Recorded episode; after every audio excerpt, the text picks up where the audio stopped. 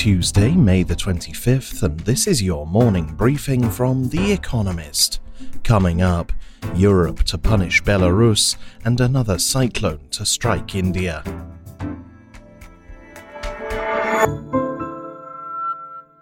First, the world in brief. Airlines based in the European Union will avoid Belarusian airspace in response to the grounding of a passenger flight between Greece and Lithuania. Alexander Lukashenko, Belarus's president since 1994, had ordered the Ryanair plane to be diverted to Minsk on Sunday in order to arrest a dissident journalist and his girlfriend. EU leaders also began the process of banning Belarus's flag carrier Belavia Airlines from the bloc's territory, which would make its westward routes impossible to maintain. And the EU will tighten sanctions imposed after Mr. Lukashenko's suppression of anti government protests last year. Half a million people have been evacuated from the path of Cyclone Yas, which is expected to make landfall in eastern India on Wednesday. India is facing a relentless battering. Not only did Cyclone Tauktae hit western India last week, killing at least 155, but yesterday the country announced that its COVID 19 deaths had surpassed 300,000, doubtless an undercount. The Biden administration doubled its emergency spending on helping communities prepare for hurricanes and other extreme weather events to $1 billion. Last year, America experienced a record number of storms. Financial losses due to extreme temperatures, storms, flooding, and wildfires nearly touched $100 billion. The administration, keen to fight climate change, also launched a new NASA initiative to collect better data. Mali's president was arrested. Bah Ndaw and his prime minister were seized by soldiers loyal to the vice president Assimi Goita. The army has dominated the interim government installed by a coup last August when Colonel Goita toppled the previous president. The UN called for Mr. Ndaw's immediate release. Instability hampers the West African country's efforts to contain a spreading jihadist insurgency. Aung San Suu Kyi, Myanmar's de facto leader until deposed in February, appeared in public for the first time since the coup for a 30 minute court hearing. Meanwhile, violence continued. The People's Defense Force, a rebel group of citizens fighting the junta, often with homemade weapons, claims to have killed dozens of members of the country's security forces over the weekend. Russia's internet regulator gave Google 24 hours to delete what it deems, quote, prohibited content, including information about drugs and groups it considers extremist, a classification the government is currently trying to extend to organizations associated with Alexei Navalny, an opposition leader. If Google does not comply, it could be fined or face throttled bandwidth within Russia. Andrew Bailey, the governor of the Bank of England, said that cryptocurrencies and similar assets were dangerous. Cryptocurrencies have recently experienced drastic price swings, but financial institutions are increasingly interested in them. As digital currencies proliferate, Lael Brainard, a Federal Reserve governor, said that America's central bank was stepping up its plans to explore a digital version of the dollar. And fact of the day Research suggests that for every dollar spent on body worn cameras for police, communities receive about $5 in benefit, mainly by averting the use of force and its associated costs.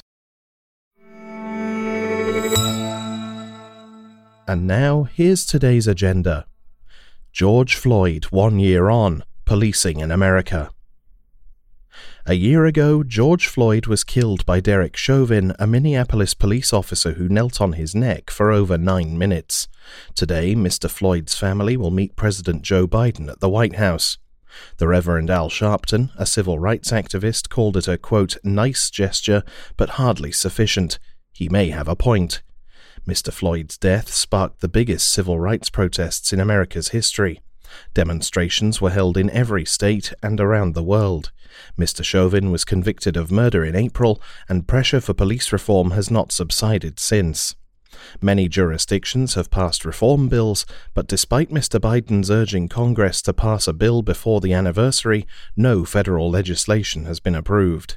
Both parties support some reform, but disagreements over its nature and especially over qualified immunity for police have stayed progress.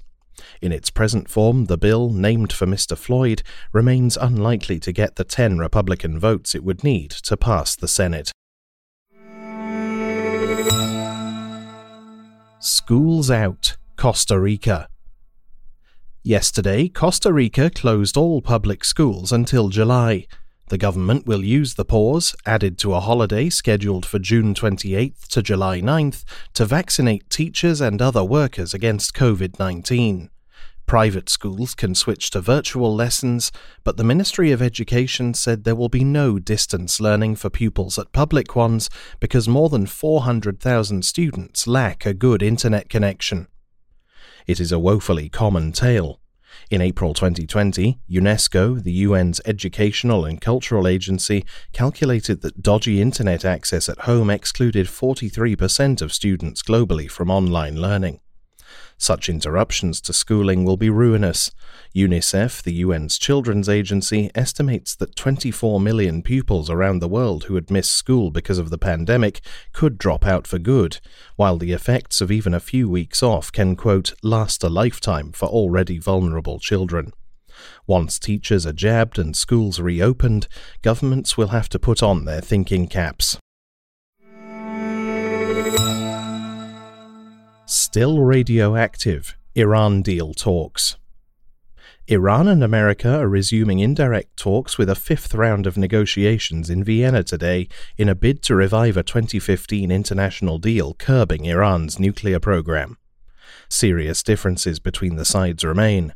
Iran says it will only suspend accelerated nuclear enrichment after America lifts crippling sanctions on oil exports and banking imposed by the Trump administration.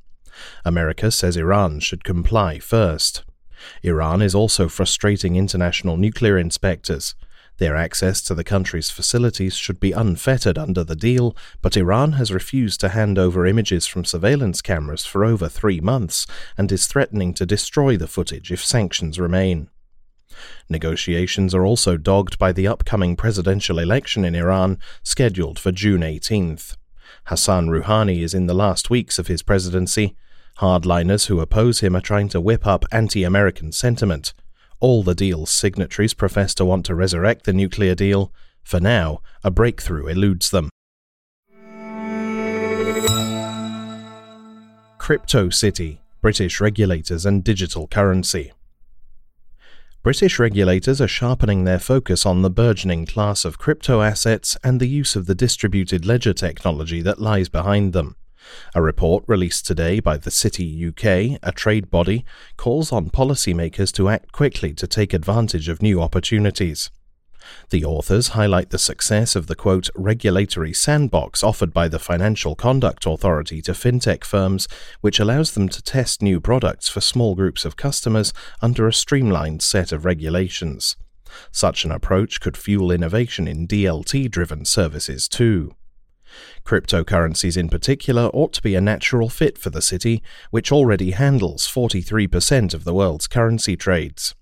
Like the foreign exchange market, a distributed ledger is most valuable when it serves multiple countries for facilitating easier payments, for instance. As ever, the Square Mile's success depends on regulation, which allows it to stay open to the world. Technological determinism Olivia Rodrigo. TikTok is changing how some musicians write.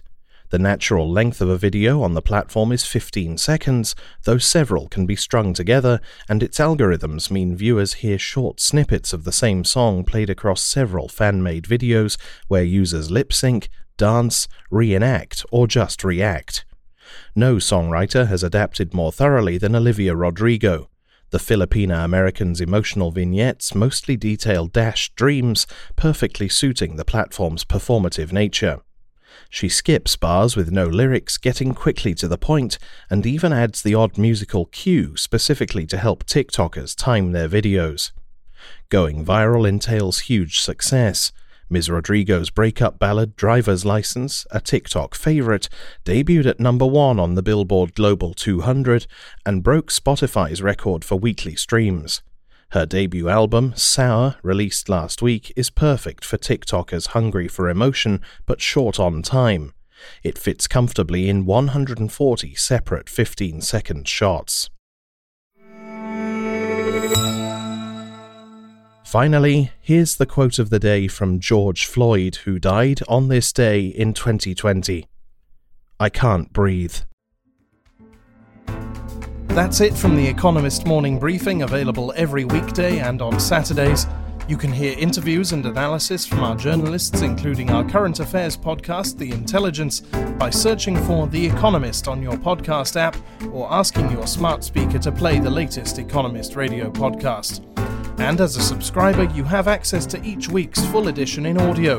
Just download the Economist app on your mobile device to start listening.